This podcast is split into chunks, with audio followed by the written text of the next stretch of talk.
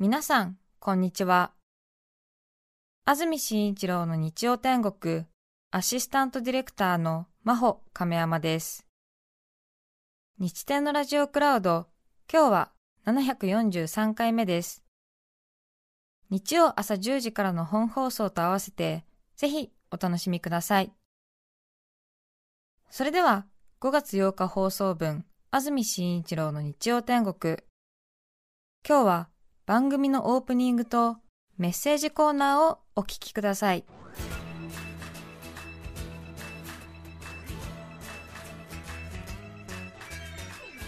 安住紳一郎の日曜天国。おはようございます。5月8日日曜日朝10時になりました。安住紳一郎です。おはようございます。中澤由美子です。皆さんはどんな日曜日の朝をお迎えでしょうか？大型連休最後の一日という方が多いかもしれません。今日は空今のところ晴れてますがこの後雨の予報が出ています。本当でしょうか？信じがたいんですが。そうですね。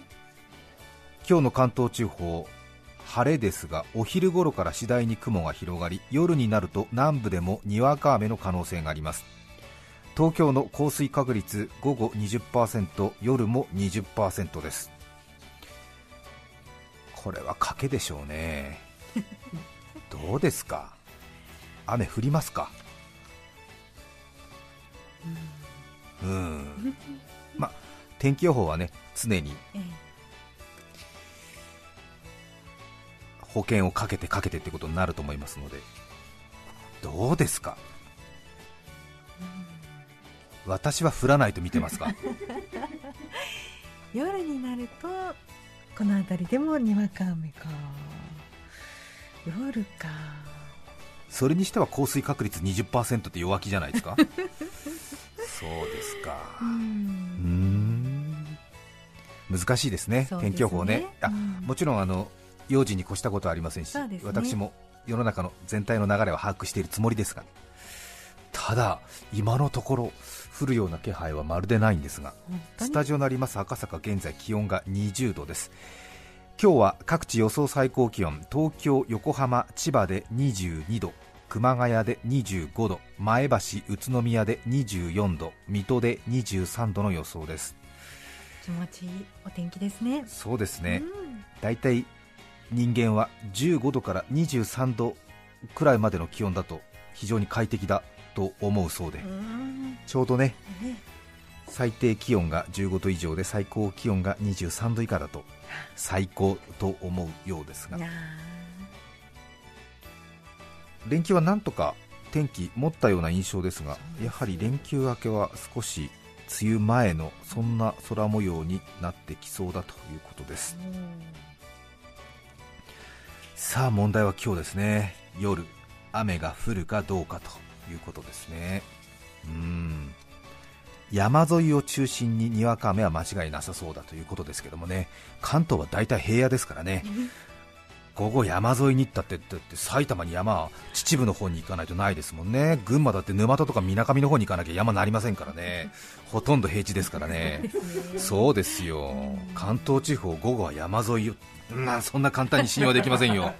そうですよ。栃木だって日光とか大田原の方まで行かなきゃ山なんか見られないですからね、ほとんど平地ですからね、そんな簡単に信じてはなるまい、うん。南部ってどこだって話ですもんね、そうなんですよね、南部って、ここ南部？どうなんですか？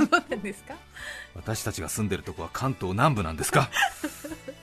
まあそうでしょうね、南部なんでしょうね。はい、はい、各自判断してください。そうですね。ね。うん。セカンドオピニオンを探してください。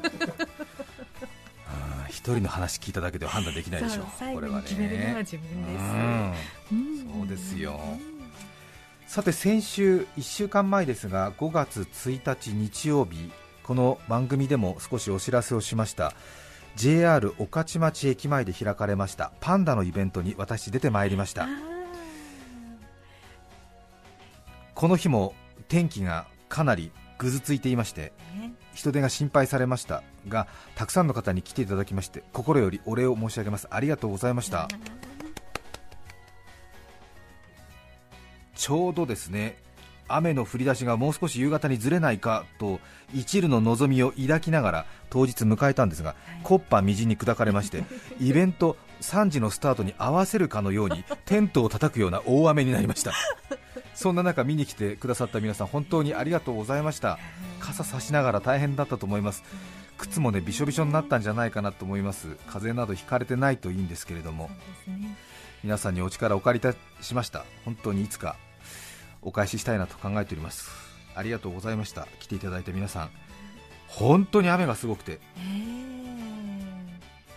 雨よけのビニールや皆さんが差してる傘が音を吸収してなかなかマイクの音が届かないということもありますしなんだかその音の飛び方が不規則になるんでハウリングっていうんですかスピーカーとマイクが干渉しちゃってええ。そうでしたか。ねえ音響スタッフとかしっかりいるのになんでこんなことになるんだろうと思ったらやっぱりそういう傘さしてる人たちがたくさんいるとえ。音がそこで跳ね返ってきちゃうんでえ干渉するんだなんて言って。ええ結構ピーってなっちゃったりなんかして。うー。ん雨の中でまたなんかねハウリングはするわ音は聞こえないわ。大変なことになりましたけども。楽しい時間を過ごすことができました。上野動物園の福田豊園長と一緒のトークショーということでした、なかなか私こういう人前に出るイベントっていうのは得意じゃないんでえ断ることが多いんですけどもええ。今回はやはりええ。ジャイアントパンダの行政案件っていうんですか、えーパンダ行政ということでえ少しねえこの番組はジャイアントパンダの名前当てやら他のメディアに先駆けていろいろな情報を出しているという自負がありますのでそこの関係性を強化するというある意味そちらの政治的な理由で出てまいりましたけれども十分にその席を果たしたと自負しております。かなりやってきました。大盛況だロビー活動ってあんまりね自分の方から言うものじゃないのかもしれませんけれども かなりの根回しやってきました。そうですか。私も恐ろしいなと思いました。あできるんだと。あいやいやいやいや。ええと思いますね。そうですか。一人のラジオパーソナリティがここまでやっていいものかどうかっていうね。そんなに。うん自分自身で恐ろしいと思いました。まあ当然上野動物園の福田豊園長に対してええ。気に入られるための時間でしたからね。うんもうずっと福田さんのもうなん梅雨払いみたいな係みたいなのやって、え え。うん、福田さんがうん気持ちよくお話できるように、えうん、私のアナウンサーとしての技術を全部出してきましたから。え、ああよかった、ねえ。うん、いやーなんて言ってこんなに楽しいトークは久しぶりでしたなんて言ってね、ええ福田さんに喜んでもらって、ええで福田さんにはあこの安住っていうアナウンサーはパンダのことについてとってもねええ興味を持って愛を持って活動しているんだっていうふうにねえ理解してもらったようです。えそうですか、ええ何よりでした。何回も言いましたから私が、あえええパンダ好きって？えいや私安住って言うんですって話をずっと。名前を？名前を何度も言いました。もう選挙かっていうくらい言いました。ねえたくさんの方にも来ていただいて。ええ。そしてその雨が降ってるんで控室みたいなテントみたいなところがありましてそこでねあの私たちの前の出番だった新浜レオン君とかあ歌手のねええ。方とご挨拶なんかしたりして、ええ。でまたちょっとその地元の名士と呼ばれるような方々も紹介いただいてね。そうですね。上の松坂屋がありますでしょ。はい。上の松坂屋の店長とも年頃に挨拶してきましたから。えで私は買い物は松坂屋以外しないんだなんて話してね、えええ。あそうですかありがとうございます。なんて言って。そして御徒町と上野はほらアメ横があるでしょ。はい。で上野の商店街連盟とか言ったりするそうですけども、そこの会長にもちゃんと挨拶してきました、ええはじめまして二月でございますなんて言って、ええあそうですかなんてえどうぞよろしくお願いしますで皆さん二月さんって分かりますか？漢字の「に」に「木」と書いて二月さんって読むんですけどそうですよ。ね。うん。ええ。お菓子のお2期ゴルフの2期のの。二月さんですよ。ああえ。二継ぎでございますああこの人 アメ横のドンじゃねえかと思って。そうですねそうですね、うん。小さい頃から知ってる。知ってるよね、うん。赤いテントでね、ええ。うん。ええと思った、えかの有名な、うんかの有名な。え二木さんじゃないんだなんて思いながらね。ね。一瞬でねこうバババッとこうね、自分の思考回路が結びつきますよね。二継ぎでございますなんて言われて。あー二継ぎさん？ああと思って。これはここれはお菓子とゴルフ用具が2機で買ってますなんてね、うん、言わなきゃいけないでしょう、うん。えーすごいよね。そうですか、アメ横のドンってすごくない？本当、うん。強い。強いよね、ええ。名前がね、うん。アメ横のドンみたいな。ええと思うよね。本当に、ええすと思うもんね。ごいカードですよ。すごいカードだよね、はい。闇市からだってここまで来たんでしょ？そんなイメージ。いやすごい政治力じゃない。うん。何回も言わせてもらうわ。うんかっこいいもんね。かっこいいよね、うん。アメ横で会長をやっております。二月でございます。あーと思うよね。え？っと思うよね。誰もがそう思うよね。思いますですよ、うん。え？っと思った。あーって声が出たよね。うん。どう？いいよね。うん盤石じゃないこれで。まあもうそうです上野のパンダ案件で御徒町のイベントでさ上野動物園の福田園長とはい。松坂屋の店長とアメ横の会長の二月さんに挨拶してきたんだよ。太い。太いよね。間違いないわしばらく。うん。みんなちょっと大きな船に乗ったつもりでいいと思うわ 安心です。しばらく。しばらく他のメディアに抜かれないと思うわ大事だからね。信用とか信頼っていうのはね。うん。あんまりこういうふうにベラベラ喋るもんじゃないけど。ベラベラ喋るもんじゃないけど、うん、信用ってのはやっぱり大きいよね、そうん、ちょっとだってあれだもんね、うん。うん、御徒町とか上野の駅前で少し目に余るような行動をとってたとしてもさえー、何やってんの？安住君みたいなことになったとしても。ほううん。二月さん知ってたら間違いないでしょ、う んまあそうかもえねー、俺は2期の親父と年頃だよ？なんつって。最悪だ。人の名前出して最悪だよね、うん、そんな使い方ダメ。そんな使い方はダメだけども少し気持ち大きくなることもわかるでしょ？そうですねそうですね。うん。いやーいい一日になったと思っていますお便りもいただいています。ありがとうございます。お世話になっています。パンダジャパンのモーリーです。あモーリーさんからいただきました。ありがとうございます。ありがとうございます。最近聞き始めた人はパンダジャパンって何なんだって話なんですけどね。パンダに詳しいリスナーの皆さん方を私たち番組では組織していましてパンダジャパンという名前のもとに活動しています、はい。パンダの名前を当てたり世界はじめ日本和歌山神戸上野のパンダの情報などを交換しております。パンダジャパンモーリーさん。はい。先日御徒町で行われました We Love パンダトークショーを観覧させていただきました。これはパンダジャパンの課外活動だと捉え富山から馳せ参じました。ちょっと遠いね富山からはね。ね。ありがとう。ありがとうございます。シャオシャオとレイレイの命名にあたり通例の繰り返し以外の名前にするかどうか一応議論にはなったという話や最終的には東京都が決めているということを福田園長から直接聞くことができ今後の命名にあたって参考になりました。安住氏は福田園長を前にして上野が盛り上がって嬉しいという思いを強調しておられたように感じ、はい。大いに政治的効果があったと思います。ありがとうございます。福田園長の落ち着いた口調やパンダではなくジャイアントパンダと発言されるところも相まって屋外で雨の中でしたが学会のシンポジウムに参加しているような錯覚に陥りました。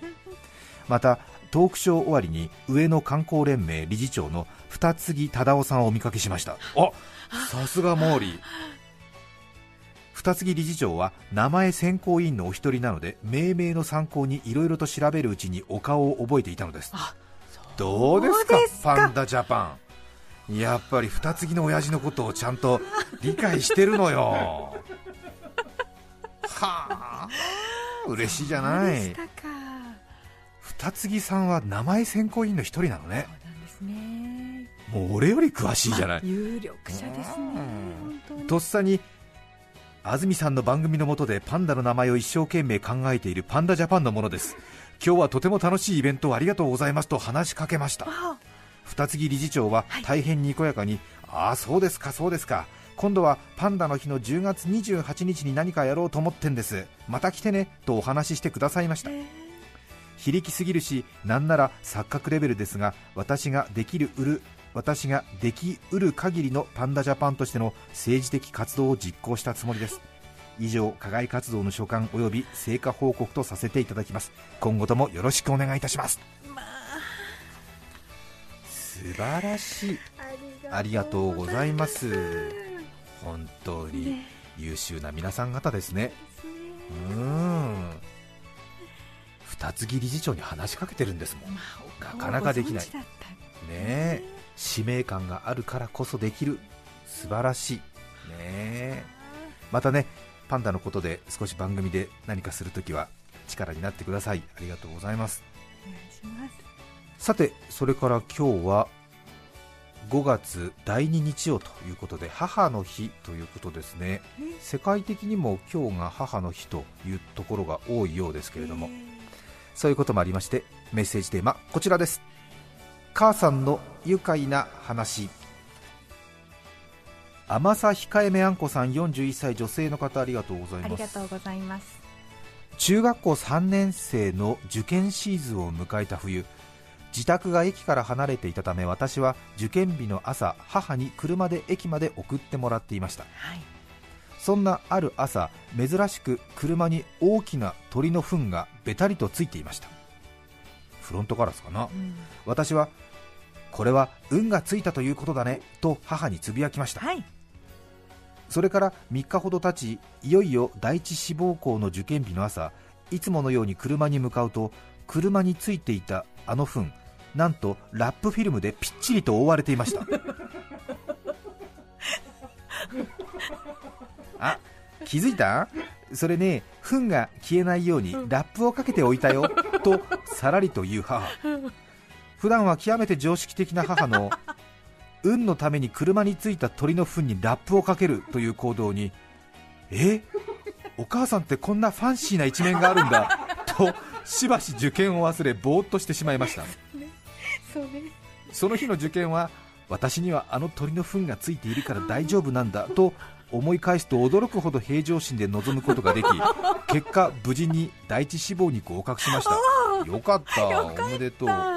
今でも母が守ってくれたあの鳥の運のおかげで合格したのだなと思います。その後私が大人になったせいか子育ての手が離れたせいか母は年を経るごとにお茶目な面が前面に出てきたように思います。いつまでも元気でいてください。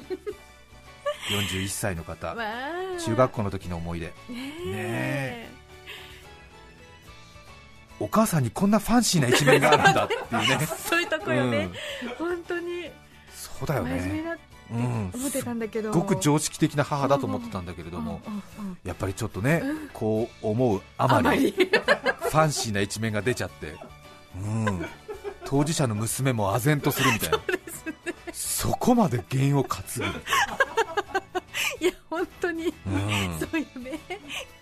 きっと娘がね、うん、あの運がついたことだと前向きに捉えたその姿に痛く感動して、この船に乗らねばと思ったんだろうね。服なんてできない、うん。うん、きっとね。ね面白いね。そして今そういう面が大きく出てらっしゃるっていうところもいいですね、今この方が40歳だから、いくつくらいなのかな、70歳ぐらいになってらっしゃるかな、うん、70になってまたね、そのファンシーな面が開花してるんだろうね。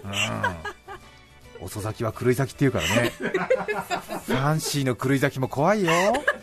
そうでしょうか。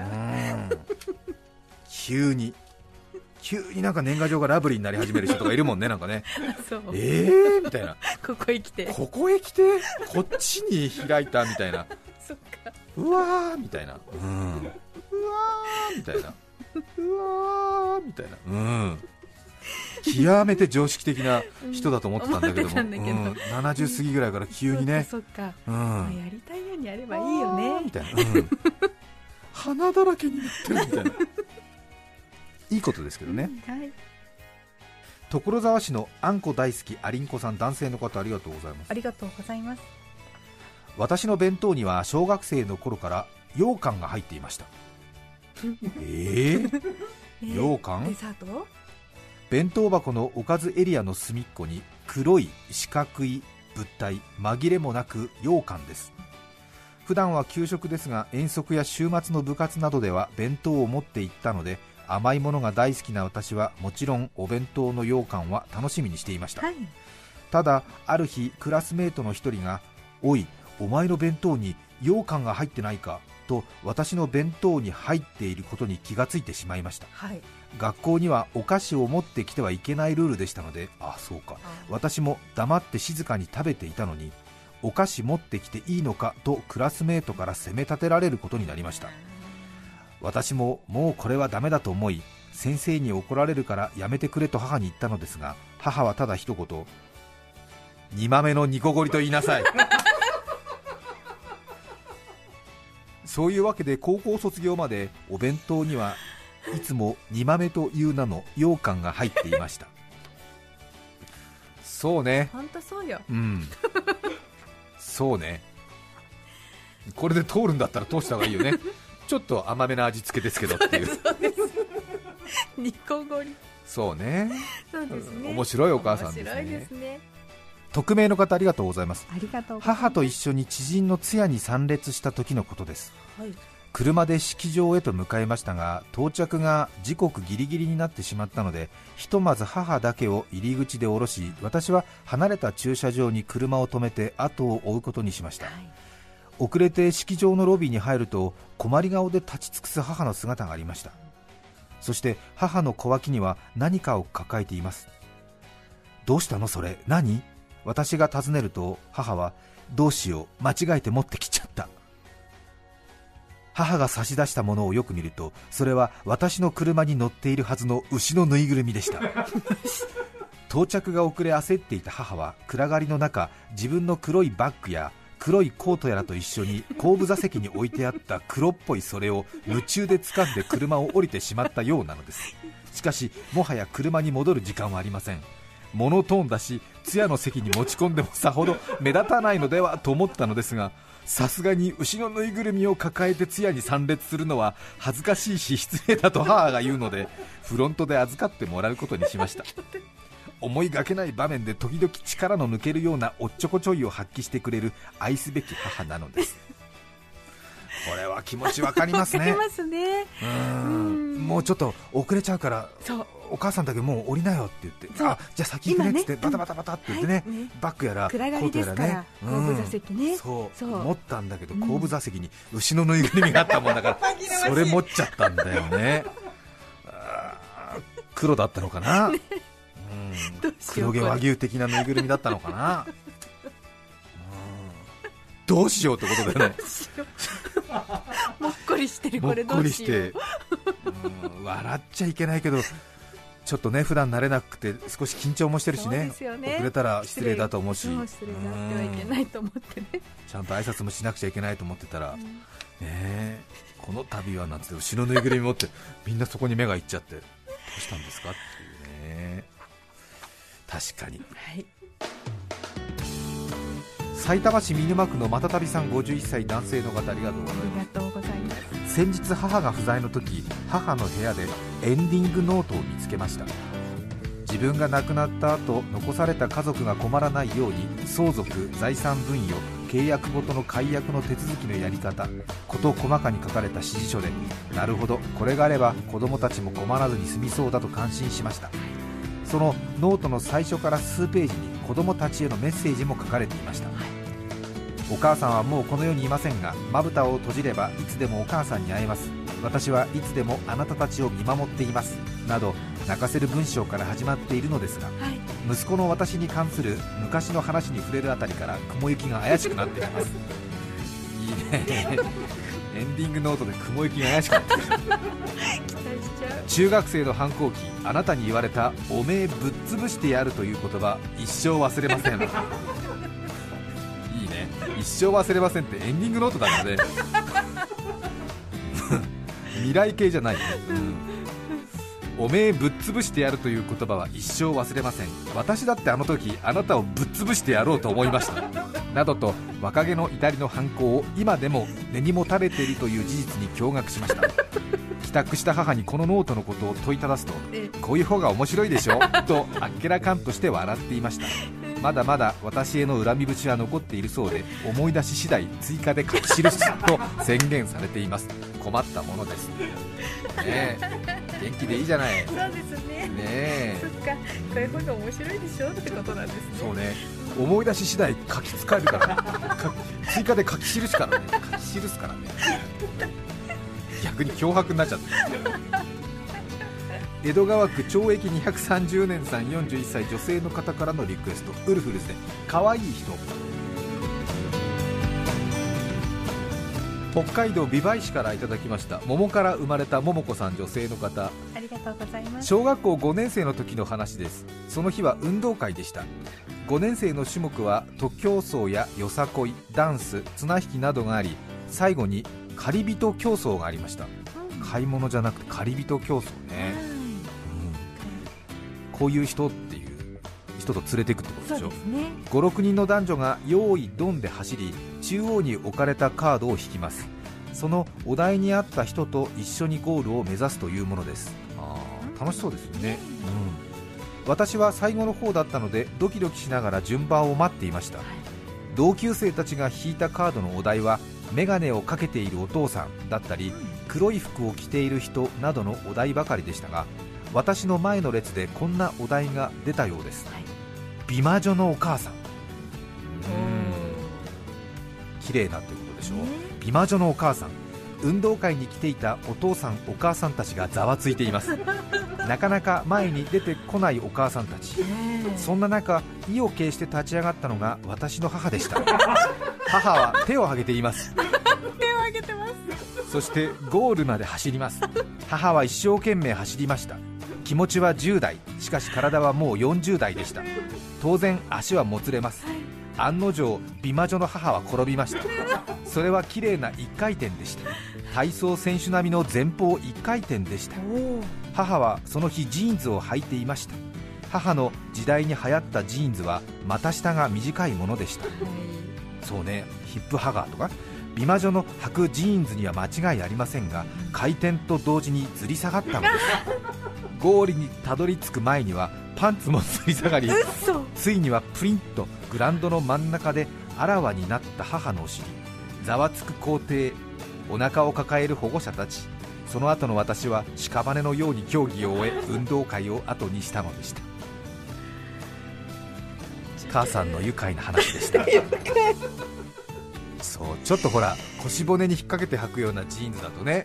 あの股上が浅いのが一時期流行りました、女うん、の方かがんだりするとちょっと下がっちゃったりするもんね。いやお母さん頑張ったよねしかもそれを直前の組で見てる娘っていうことでしょ次自分だからね曲に乗せながらいい話が来ると思ったらそうは問屋が下ろしません。江戸川区懲役230年さんからのリクエスト。ウルフルズ可愛い人お聞きいただきました。5月8日放送分、安住紳一郎の日曜天国。それでは、今日はこの辺で失礼します。安住紳一郎の日曜天国。今日は母の日母を訪ねて三千里訪ねる時はマスク忘れず危機管理お聞きの放送は FM905 AM954 TBS ラジオですさて、来週5月15日の安住紳一郎の日曜天国。メッセージテーマは、小さな楽しみ。ゲストはシンガーソングライター、朝倉さやさんです。